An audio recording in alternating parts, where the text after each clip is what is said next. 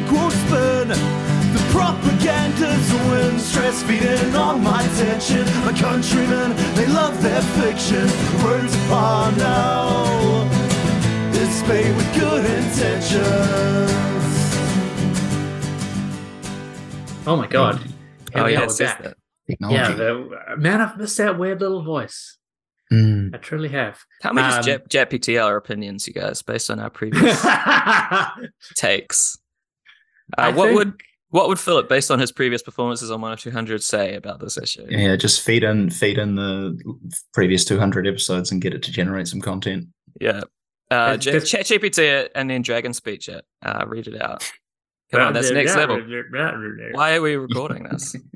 Um, but that my was a funny thing, though, eh? Um, Nicola Willis being like, "Oh, just put it into an AI." Just put, it, yeah, which I Collins has usually Collins has usually been there because you Yeah. know she's their spokesperson for About Bitcoin. tech, yeah. Um, She's their Web three spokes.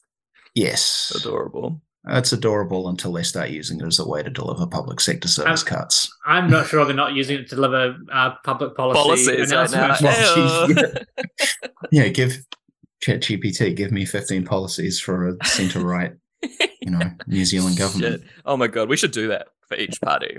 Like, I don't want to see it. what should All the right. egg party's policy? All right, that's the lead in. That's the lead in. Look, we had some banter. We had some banter beforehand. I'll try and leave this in.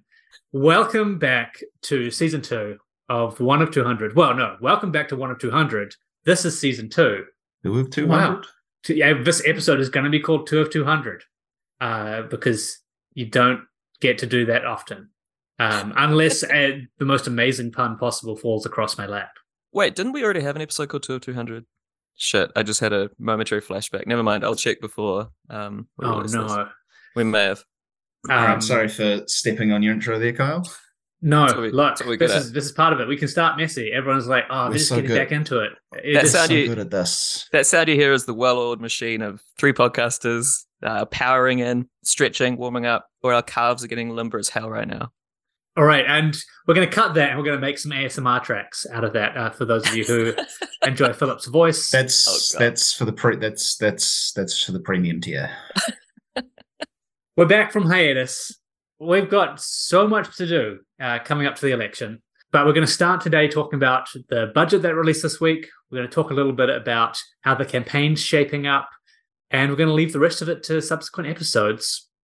I want to say a huge thank you to everyone who's continued following us uh, while we've been away from the microphones. We've been doing a bunch of other work in the background. Some of you would have, will have seen Trestle.nz, our uh, progressive advocacy uh, union and NGO aggregator uh, that we've uh, thrown together with the help of a couple of friends of the cast. I've been doing stuff in the background for one or two hundred as well. We've done a rebrand. Huge thanks to Smug Smug Liberal, I think, is his handle for for taking us through that redesign process. And also a huge thank you to everyone who stuck around on Patreon um, and made donations while we've been out to support our work. Really love to have that support. Uh, really helps us to to just launch back into this uh, and and get everything running again. Uh, make sure we can continue to produce uh, high quality left wing content for our audience. So the budget released this week. Uh, there's a pretty long lead into it. Uh, little teasers uh, coming from the Labour Party. What really struck me about it. Uh, it was pretty. I'm not sure they quite nailed the the messaging. Um, I'll we'll just start with that because this is the kind of more surface level stuff. But tell me what what you guys think as well. But they they spent the whole like previous two or three weeks downplaying what they're going to do with it, saying, "Oh, there's not much room to to do much here. Uh, we're not going to be able to put a lot of money on the table. Uh, inflation, cost of living, got to stay stable." And it was true. They they haven't done much, uh, and we'll get into the numbers on that. But when both Hopkins and Robertson were kind of questioned about that, like, oh, could there have been more in here? They both got a little bit upset. It was like, there's actually heaps in here. Um, look at all this great stuff. I think this is actually a fantastic budget. And you're like, okay, mate, don't have to sell it so hard. It's we know it's kind of shit. Like that was your whole pitch in the first place. You tried to downplay it, um, and now you're trying to upplay it again. was there was there a bit of a disjunct there, or is, is that I just mean, me being uh, like anti Robertson? I mean, probably both, but there's nothing wrong with that. Um, yeah, I think it, it was an extended campaign of expectation management, right? That they were saying, oh, this is a bread and butter budget, bread and butter budget. The number of times I heard that phrase. Um, that then when they did roll out sort of the, the kind of headline policies that came out of it, the um, early child, uh, closing the early childhood uh, care gap, um, the $5 off prescription uh, fees um, and some of the infrastructure spend, it kind of those suddenly look like you know gigantic progressive social democratic achievements that they can um, the the things that they did include um, sort of seem bigger because oh no you thought we were just going to roll everything over but actually here's some new initiatives. So i think there there was an ex- to an extent they were yeah, managing expectations and kind of building a narrative around it. I have to say, picking the budget as the first topic coming back from hiatus, bit risky because it's just pretty boring. I, I, you know, people got to find something to talk about, um, and people certainly have. But I, I really think it is just bread. I'm not sure if we've even made it to butter in terms of that is too expensive in this economy. Yeah, Dairy in this Um, economy? Not not locally. That's all exported. Yeah. No, yeah, I think it's it's it's very much continuity, but with just enough that they can can talk to. And look, I consistent position here. Labor does something that's like, yeah, okay, kind of all right. Actually, for the people that this will make a difference for, that's really crucial. And I don't want to downplay the the difference that um, the things they're introducing um, will make in people's lives. But again, it's just so the disjunct between the situation we're in, everything that's happened over the last three and a half years, especially everything that's happened over the last five months, the the disconnect between the the scale of Labour's response and, and what they're doing, um, and the challenges we face is just so vast that it's yeah, it's it's slightly surreal that we're celebrating two or three minor progressive wins like they're you know something on the scale of working for families or And by we- loans That's not us.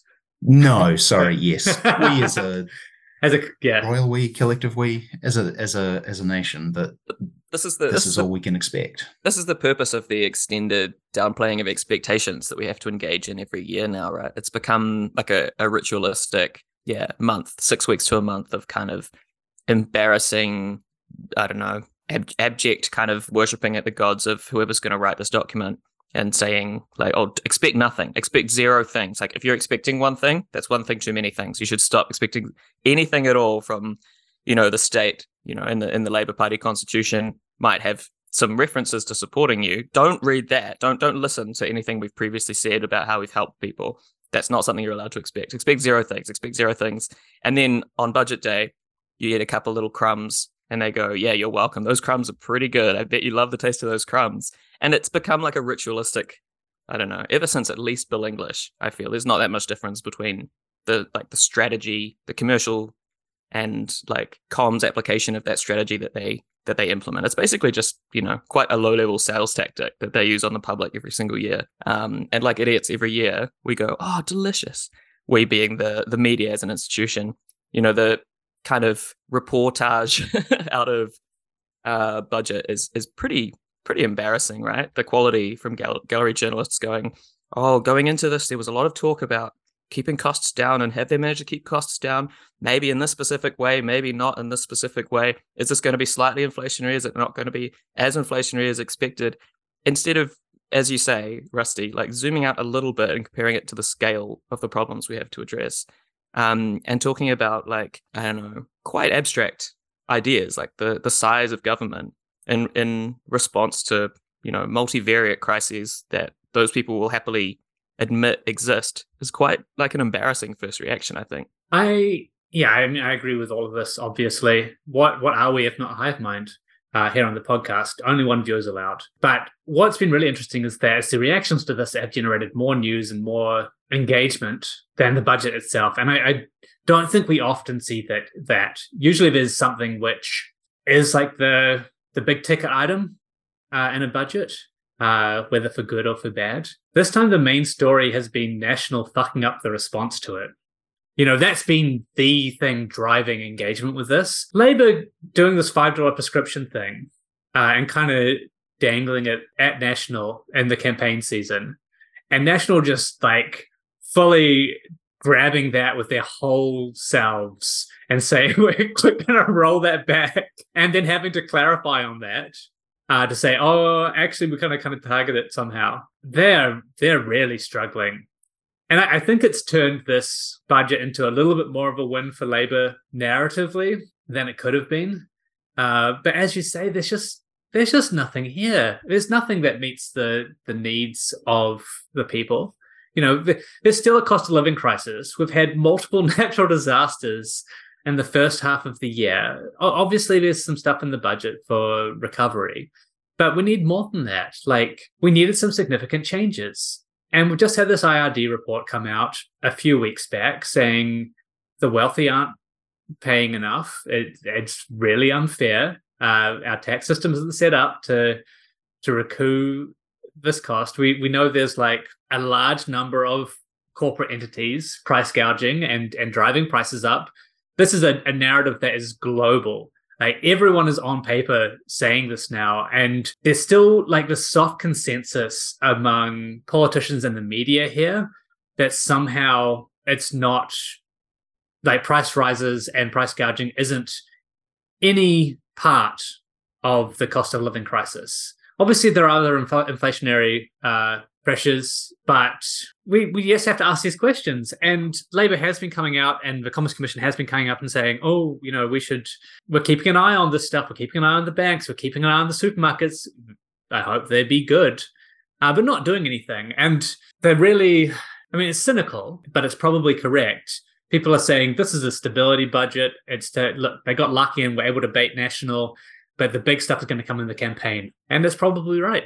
They they want to release the big stuff closer to when people are going to remember it because then they'll vote. Uh, we've just seen something come out this week showing that more than 50% of people polled support a wealth tax, which is unheard of, I'd say, in a New Zealand environment. But mostly what I'm taking from this budget and from how Labour have been over the last two terms. Uh, I, I, see this as a bit of a bookend of what, what was meant to be a transformative government. They they have transformed the political landscape. Labour is are now the compassionate conservatives. They are they are trying to hold the space that National has been doing. National has brought in the New Zealand Initiative uh, right into the inner circle in the office of Christopher Luxon. They're running these really neoliberal ideas that wouldn't be um, out of place uh, in the ACT Party, which which is having to push itself even further out for the record. Some of the stuff that National is is talking about is you know similar to what Truss has talked about. I know, yeah, different context, yada yada yada, but Luxon also goes over there and hangs out with that crowd. You know, he, these are the people that he ideologically aligns with. And I think we need to be very clear about that. You know, he was meeting Michael Gove two weeks ago in the UK. One of the most hated politicians of, of the modern Tory party, to the extent that even Tories hate him. Labour in New Zealand is often to the right of right wing governments overseas on things like a wealth tax um, or a windfall tax and, and a range of other stuff. If National's not careful, they're gone they're done. There's a, there's a there is potential for Labour to just sit in that space, third ways over, because they're they're the middle ground now. Um, There's only no no more third way. There is only one way. There's only one way. Rightward. Um, because National is struggling to find a way to do conservatism that meets the needs of the major, like a, a significant chunk of the electorate. Uh, both them and ACT were we're trying to do some scare tactics around mortgage rates, just throwing out wild numbers, um, trying to spook uh, homeowners, not being challenged on, on that at all, of course, um, with, with no basis for, for making these claims, saying mortgage rates are going to go out above 10% um, with, within 12 months or, or whatever. Uh, okay, great, thanks. Uh, so are you going to put more in the budget to, are you going to spend more? Uh, and, and then both using this language, trying to s- say the budget was a blowout budget, uh, which is just ludicrous. What was amusing is that David Seymour got the podium first, so it looks like National is just following Act's lead at this point. He he got to coin it, and then Willis came out trying They to are. coin it herself. They are following Act's lead because Act are better politicians than them. Of course, I mean, eh, they, they are politically, point. they're behind them in the narrative. They never Well, I think-. Yeah, they are, and and they've got nowhere else to move. That's the other thing. Labor has totally eaten what do they say? Eaten their lunch, eaten their dinner. Labor are doing their compassionate conservatism far far better than them. What can they do except uh, push into far more neoliberal kind of Rogernomic stuff uh, with this overlay of oh we want targeted targeted aid for people, targeted help for people. But that means privatizing essentially um, at some level, uh, as far as their policies are concerned. But you can't call this a blowout budget. But Labor spent two or three weeks managing those expectations, saying there's going to be nothing here. All the economist panels are like, yeah, there's nothing in here. Um, actually, our criticism is that Labor needed to do more. Most of the media, like including you know the people that that Labor love to hate, like Jenna Lynch, uh, we're calling this a breadcrumbs budget. Like this is a person that that people are saying, oh, she's an outrider for ACT. Like uh, what, whatever. Like I don't always like her reporting, but I mean she she's completely at odds with ACT's messaging on this. She she said there's nothing in here for people, like working people especially. Cameron Bagrie, um, who I often think has some pretty bad economic takes, was saying the same. We need to invest in infrastructure. Shamubeel Eaqub, same thing. Uh, where where is where is the money for actually building building back better? I think where is the money is what's actually at the bottom of all of this is that, and you know, I feel like I'm doing a bad Bernard Hickey impression um, here, but fundamentally, we kind of have this. I don't know if it's a internal, uh, you know, the the Treasury official in Grant Robertson's mind, the baseline level of kind of the government share of GDP is too low to support the level of services people expect. And Labor are reaching the limits of what can be done with the current level of, of, of state funding. And there's kind of only two ways out of that. You either begin to cut back on services or you increase taxes. Like you can talk a lot about, oh, but just borrow it, kind of modern monetary theory. And it's like, no, no, no. Like fundamentally, how much of the economy are you putting into healthcare, education, infrastructure, all those kind of fundamental things that are being repeatedly damaged by just constant crises and to you know the extent to which we have to run to stand still to get the same level of kind of basic services out of these things you can't do that without more revenue. Now you can have a, an argument about where that revenue could come from um, and a lot of tax nerds on the internet love to do it um, but I, and I, this is why i think david parker secret is you know is kind of the left's secret agent within the Labour Party, that mild mannered as he is, he's the only one willing to prompt this conversation.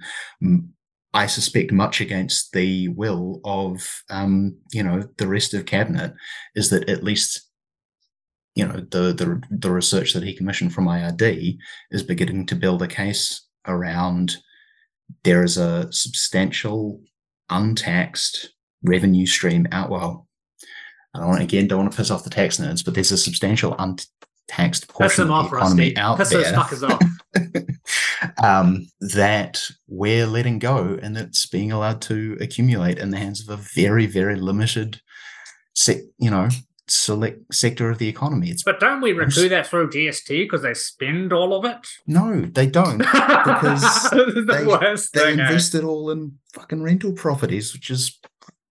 I like, mean, what's his face? market's Who's that, fucked. who's that cunt? Uh, Graeme Hart. Didn't he come back and like buy 80 houses? Yeah. Uh, Like Why- during the pandemic? Like Why, insane. why wouldn't you, right? Why wouldn't No. you? Yeah. So it's that uh what 311 richest families in the country. Uh that the the study came out and said there were about three billion dollars uh of taxes that we should have been collecting if we had a consistent kind of tax system.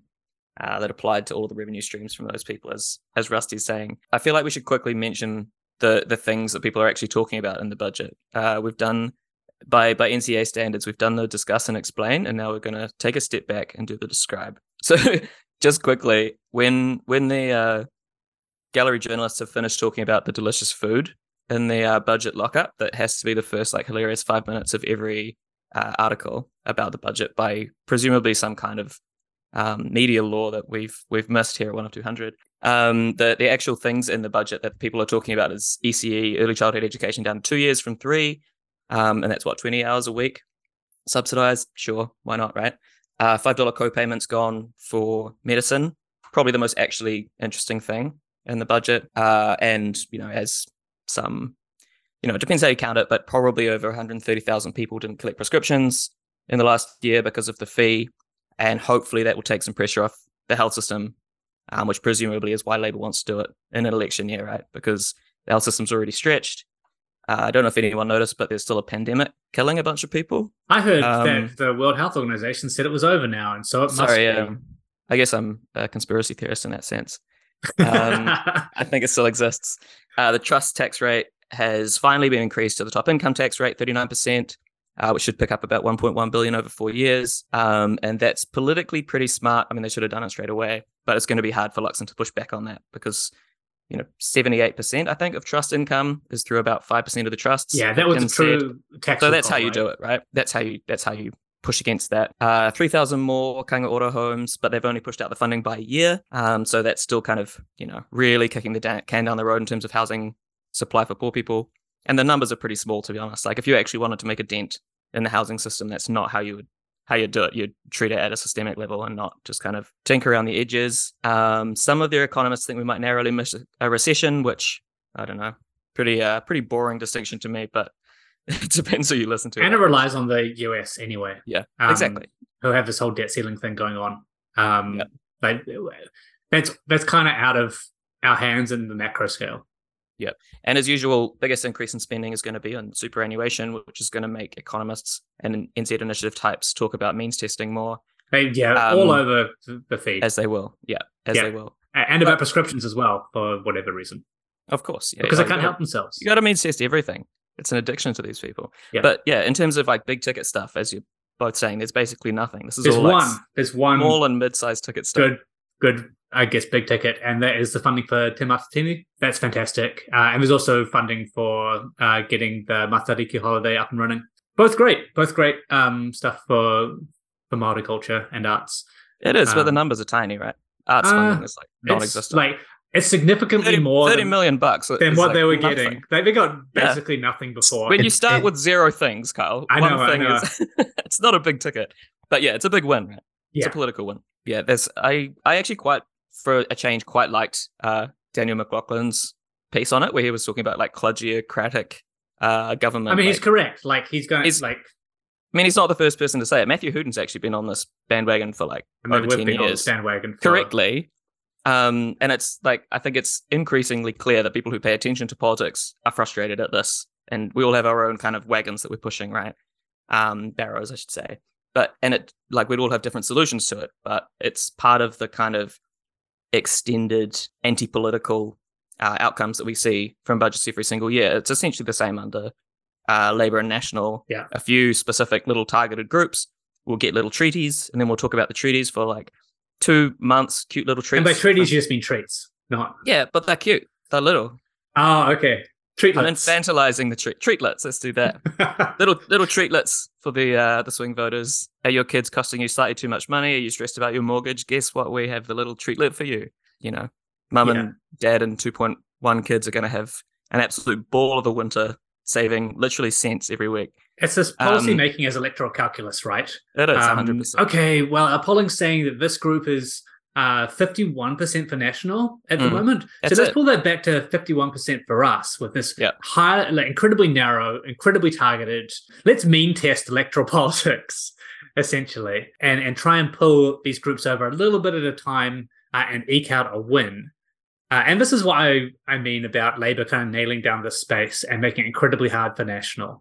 I think National's holding on just by tradition at this point and being a major party and being and treated cost that of way. living and cost of living, right? Cost of living, House- like housing and cost of living time for a a change nightmare. stuff. It's really hard to do extremely badly material in, in these conditions as an opposition party. They're doing Yeah. their best, but they Well- can't quite pull it off. Th- and this is why um thank you for giving us a rundown philip but this is why i am incredibly disappointed uh at i think both the maori party and the greens for not immediately having alt budget stuff available um and and running with it uh following the budget and saying this isn't good enough like the media has been saying it like it was all rolled out for you like this is the most positive media environment we've ever had for a progressive political statement.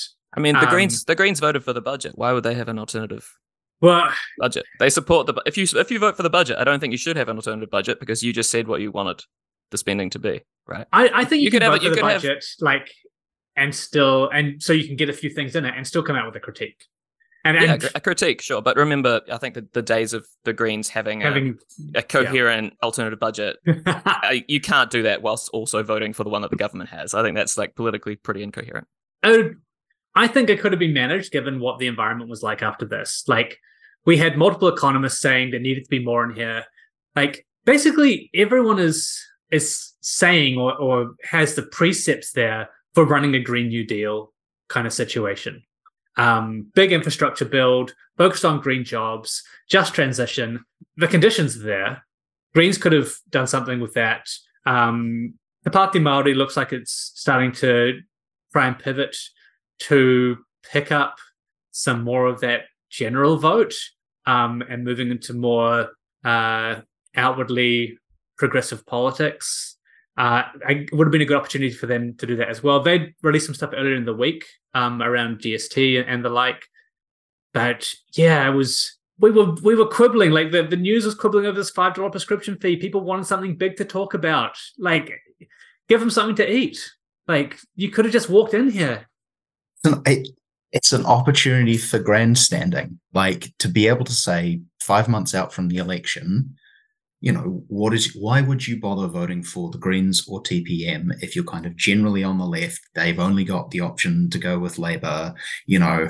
Um, the Greens will never be serious if they won't consider national, all that stuff.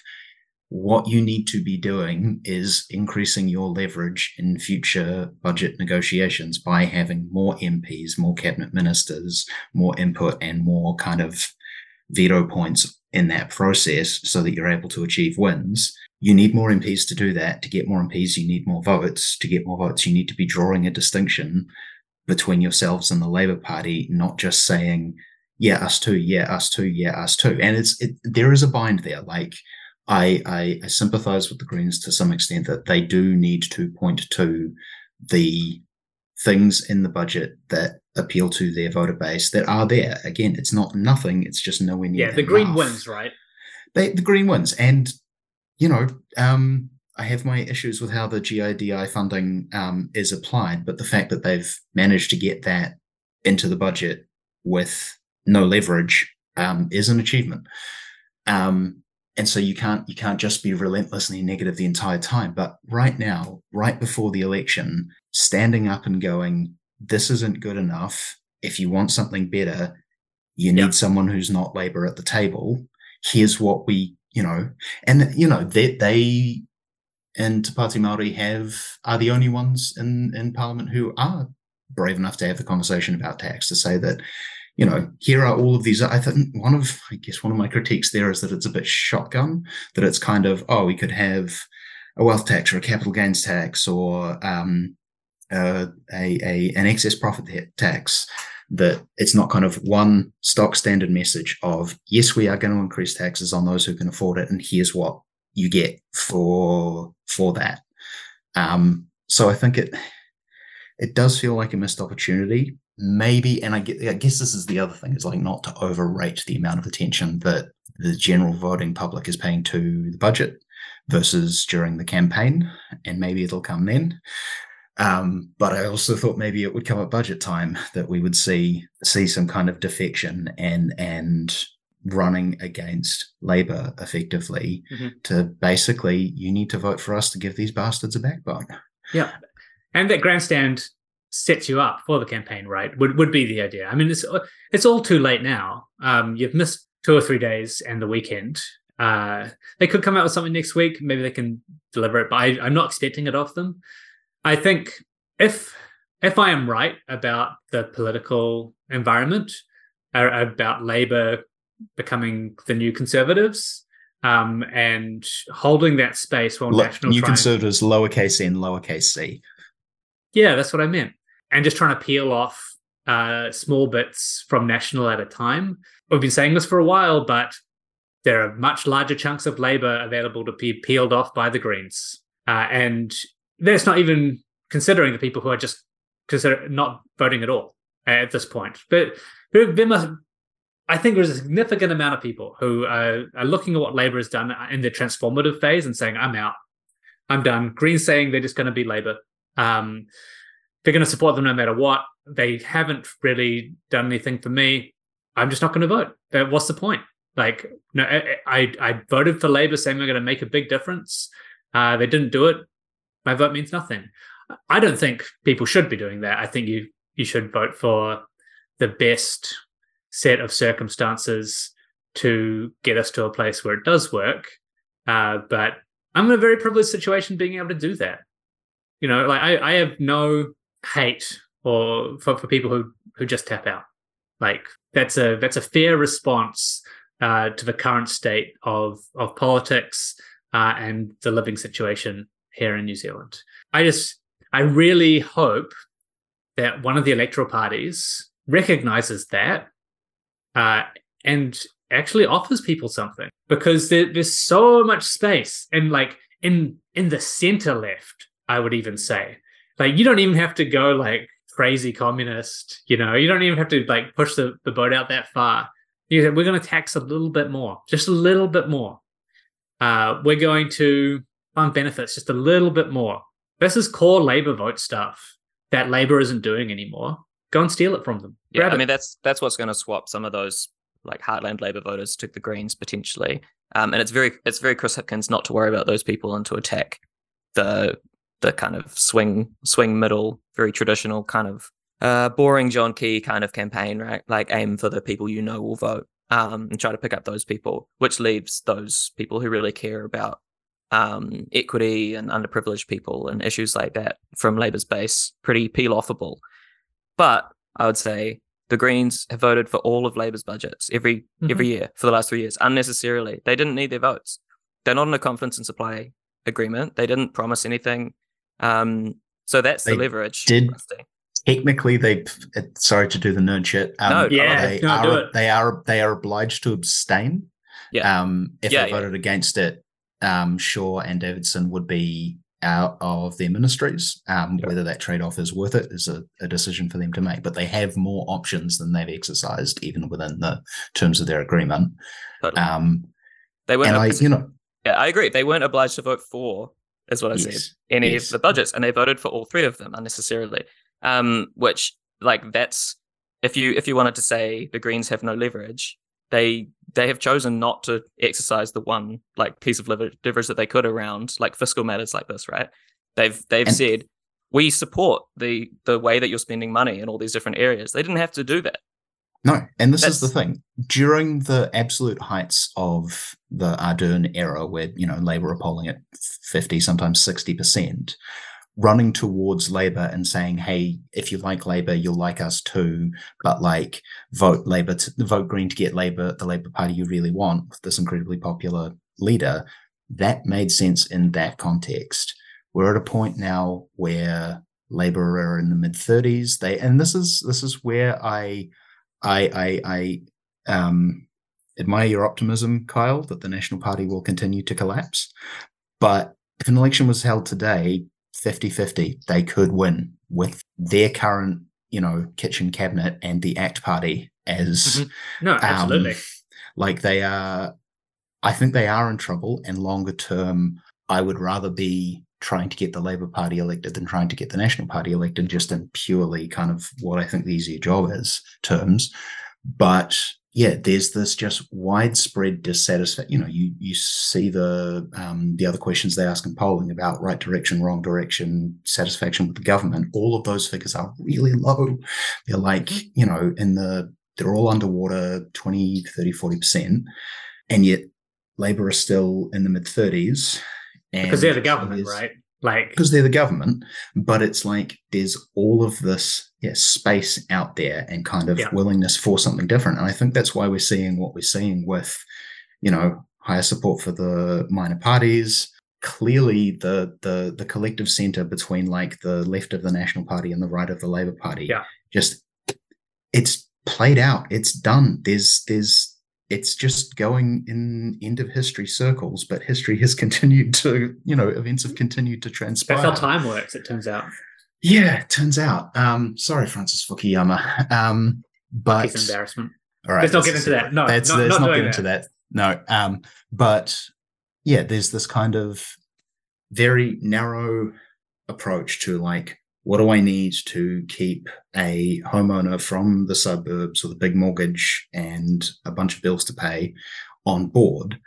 But that's all they're doing. All of the the other issues in other space and other um, things out there are just not being picked up by by Labour or National, which creates a lot of opportunity for the Greens, Te Pāti Māori, Top, Act, yeah. whatever the fuck Brian Tamaki is doing. Like, I think we're pretty lucky. It, yeah. That both National and ACT are, are really wedded to neoliberalism at this point. Uh, so that the only kind of economic populism that they're willing to do is tax cuts, which is just like not not meeting the needs of the electorate. Um, if we had a proper economic populism from the right, we've been a much more dangerous spot. And we've been saying this for like as long as the podcast has been running. Like you can do a little fascism right now, um, pretty effectively uh, you know, wrap it up in a couple of things. Um, go like do the New Zealand first thing, but be more aggressive with it. Essentially, um, do the 21st century version of the New Zealand first thing. Yeah. I think this is.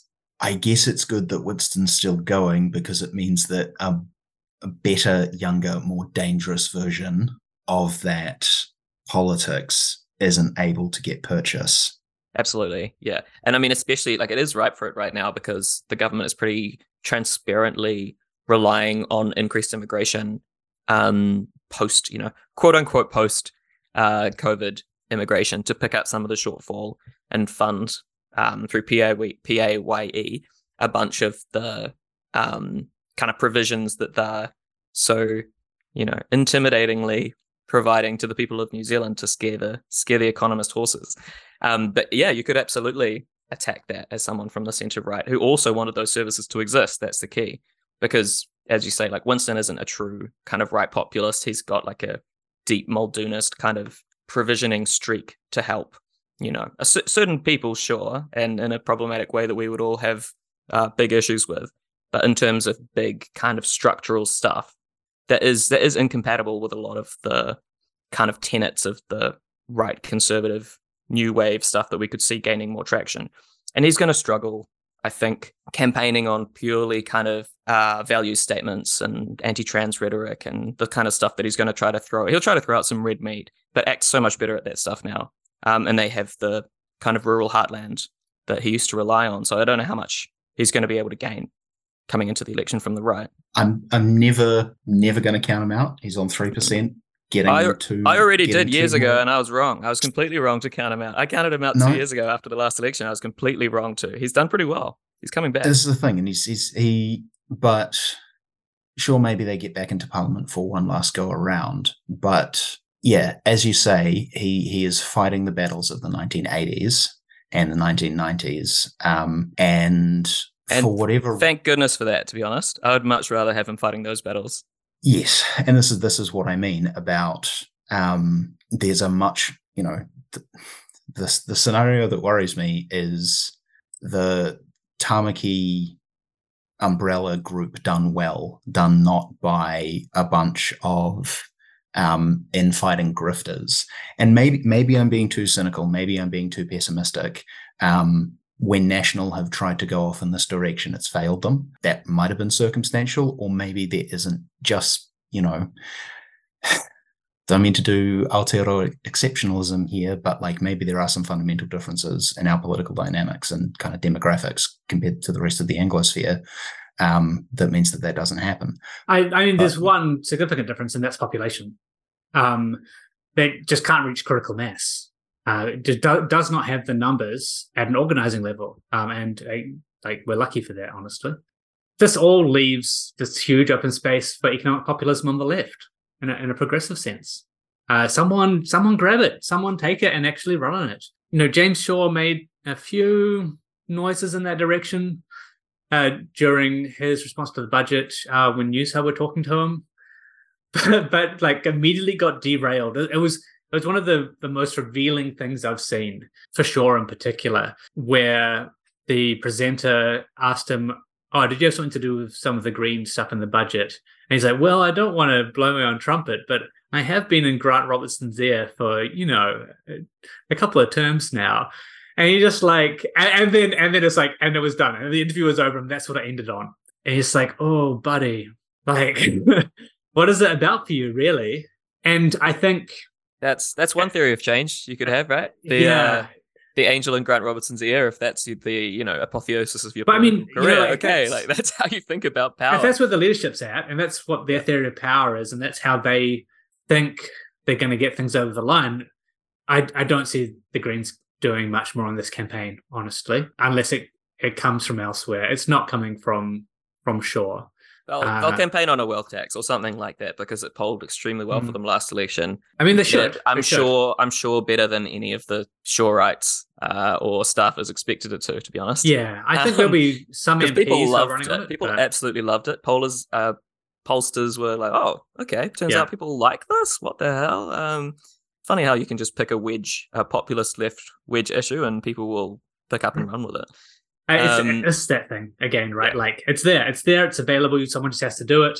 Uh, I think the Greens are, are maybe struggling a little bit with how do we square this with it being a climate election this year, given given the floods and, and the like. Uh, I mean, Green New Deal's sitting around; it's right there. And Labour just wrapped up Jobs for Nature, right? One of the few like major wins from the first term of 2017 Yeah. that Eugenie Sage got across the line.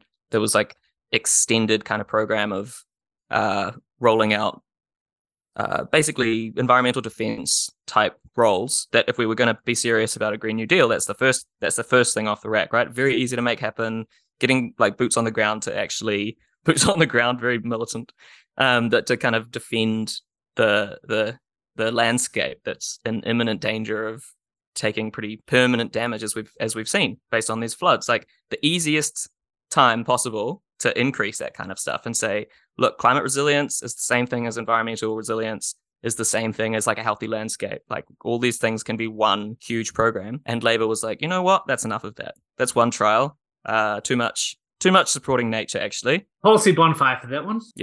chuck it on the scrap heap. Uh, a few more. They they slightly increased the uh, means testing threshold for people getting is it heat pumps and um, insulation.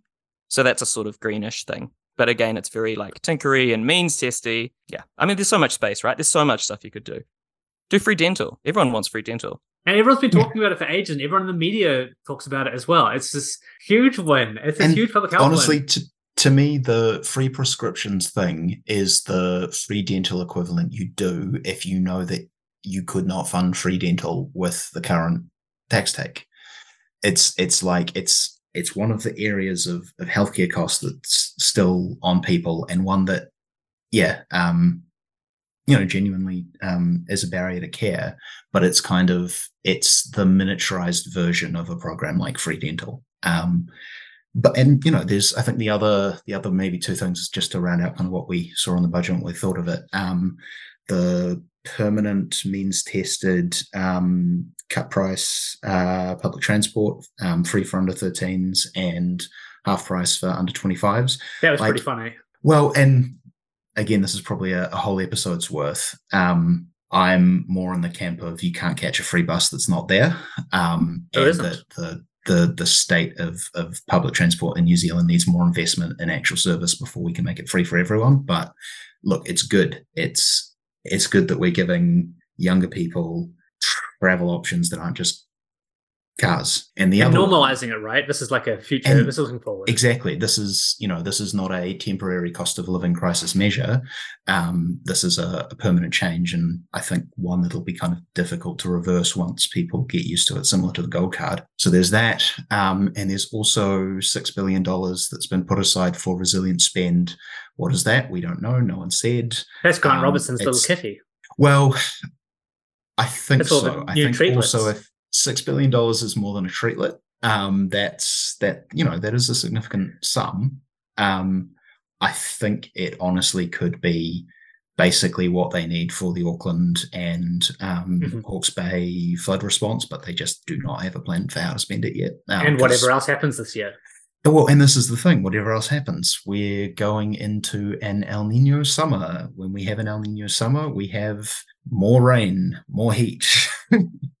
yeah, so th- there is that. But again, it's all at the margins, means tested, just enough to hold the, you know, enough sellotape to to to hold the bodywork Yeah. together, which is, and you know, it's probably enough to get him to um, you know, the 40, 38% they need in um, in October, but with a longer term view and everything we've said about the, the National Party, the fact that National are now losing not just rich neolib wankers from um, Remuera to the ACT Party, but are losing significant chunks of its rural base to They're running in more seats act. as well.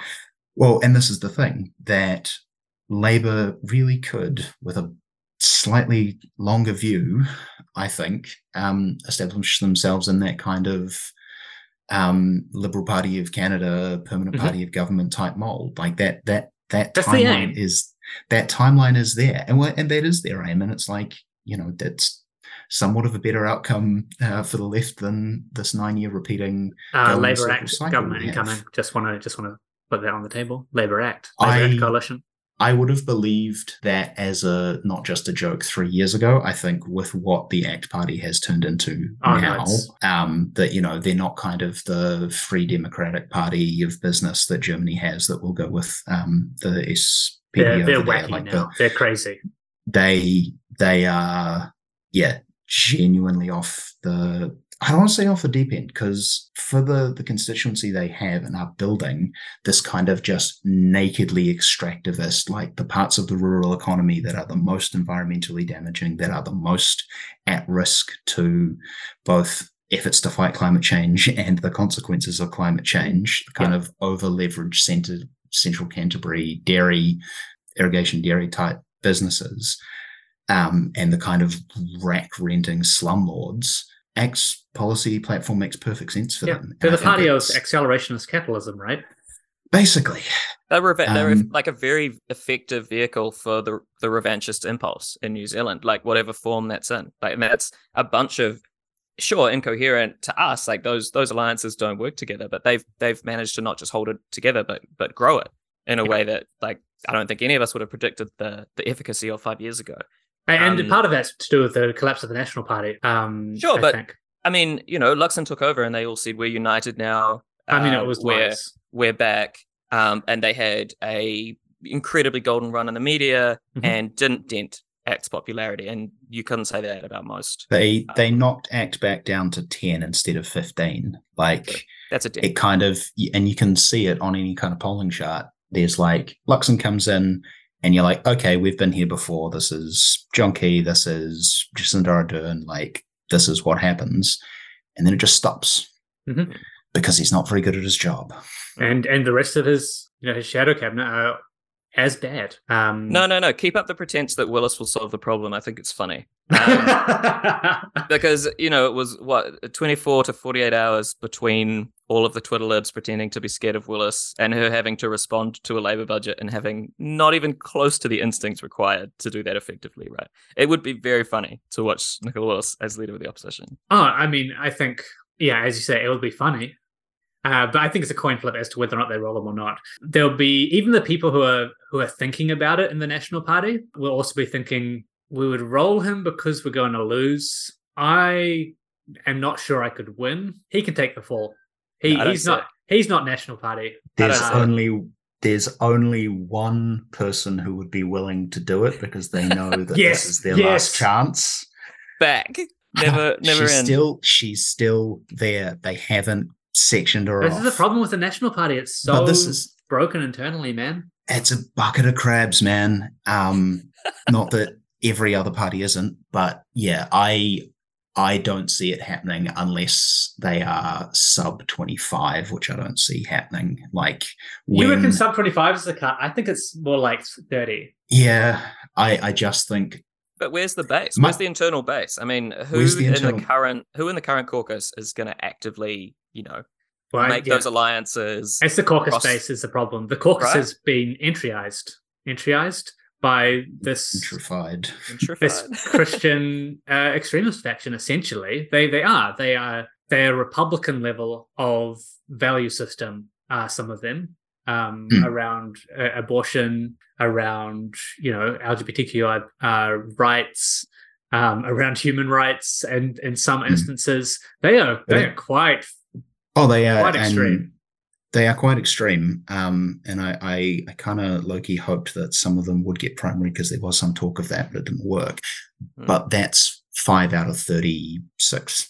well. This But, is you know, This is why This Brooke van is- Velden is running against Simon O'Connor. Yeah. yeah, and she probably won't win. But um, yeah, I think the the desperation factor hasn't kicked in, and no one. Why would you?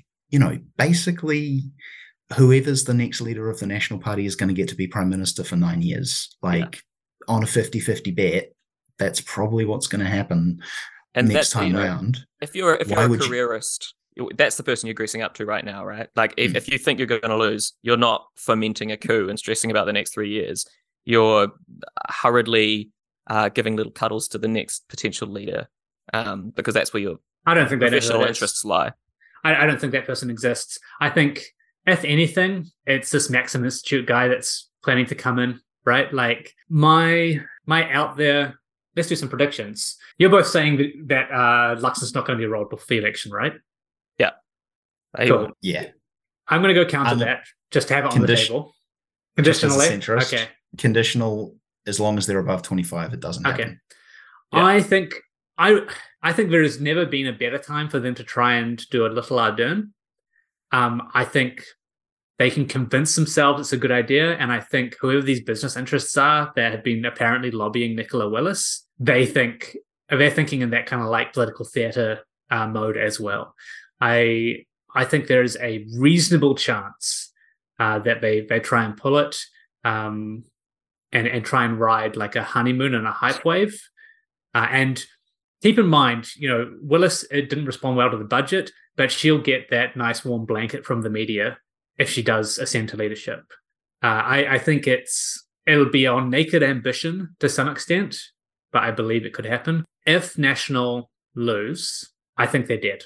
I think they're done. I I think ACT moves in as the right wing party. I, I think that's what ACT are attempting to do. National go into an extended period of infighting as they try and split the difference between. I don't. I don't feel comfortable calling the people in there social conservatives because it goes beyond that. We've seen more of them coming in as candidates. Uh, these are really, really right wing folks. They're either going to leave and say we're going to we have to do it our own way now, or we're going to take over the party, and you're going to have this bunch of, uh, you know, what we call national party liberals with nowhere to go that's a that's a hard party split. I don't think their base exists be- uh, beyond that. I've already seen over the last well since just the end of the key term, the branches starting to like get fed up with the uh, the party central.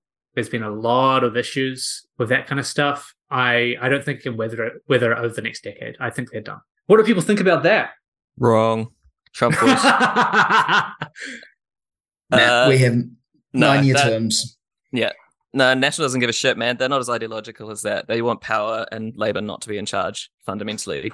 Um, they'll create whatever um, meaningless alliances need to be created. They'll bring in what they really need is an outsider, you know, someone without a lot of political experience, maybe someone who's led a large business in the recent past. Oh, someone yeah. who can come in and kind of That's worked. sweep the floor, uh, bring in some some fresh energy, change the narrative, and unify the party. That's that's probably what they need right now. I don't know, maybe someone who's led like a major airline or something recently, being a unifying figure. I mean, you're fighting some... my corner at the moment, Philip, with this. with this... No, you just can't kill the National Party that easily. Is, is what I disagree with. They'll they'll be around. They'll be, and yeah, no, I I tend to agree that they will, you know, it fundamentally they're, they're the political wing of the ruling class, and they will adapt and modify and change over time um, and and mutate to to respond to circumstances.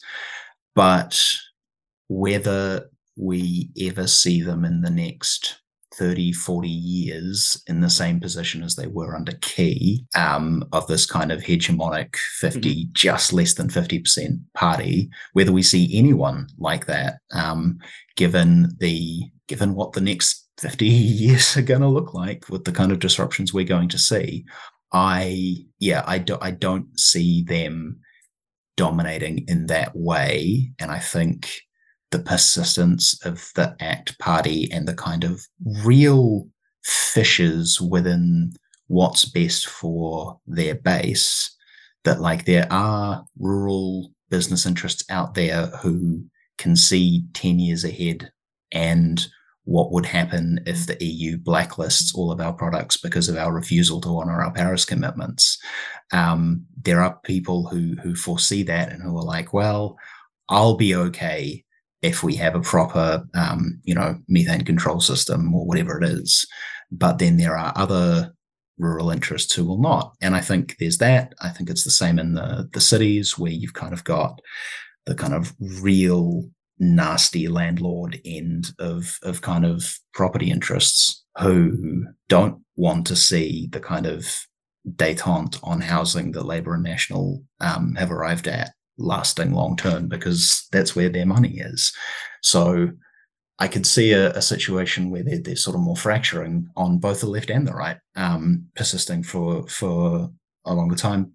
Um, I remember thinking late in the key years that the Labour Party was finished, that like all of the every young person I'd spoken to because I was young at the time um, if they were enthusiastic or interested in politics, was in moving towards the Greens, right? Um, or to Party Māori or even New Zealand First or ACT. Like there was the the kind of energy didn't seem to be there for Labour, and I thought they were finished. And then Jacinda Ardern got appointed, and you know the rest is history. So I I'm I'm probably yeah I I don't see the collapse coming for National, but I do think they've got some serious questions to ask themselves about what kind of party they want to be. Um, and the short termist answers they might come up with um, are really fucking bad. Good place to tie it up. We'll be following the campaign as it as it continues coming up to October.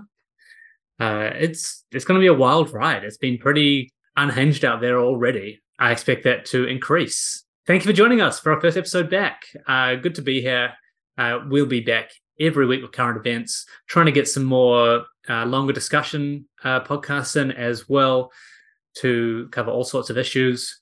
Uh, we put a shout out for left wing candidates to come and join us. We will we will give you a platform to just mouth off, uh, say whatever you want, uh, and we'll we'll release it unfiltered, unedited, and raw. We'll also ask you the hard questions because we're about accountability.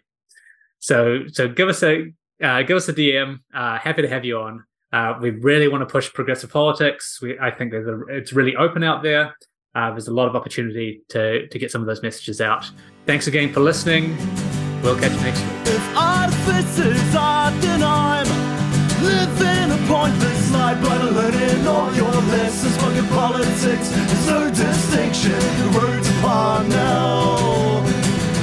Paid with good intentions. I'll admit that I'm at a loss for what to say when as a cost we ought to stay. Cause I live amongst the people every day. In this vindictive, forgetful fucking rain. It feels like we're on the road to hell.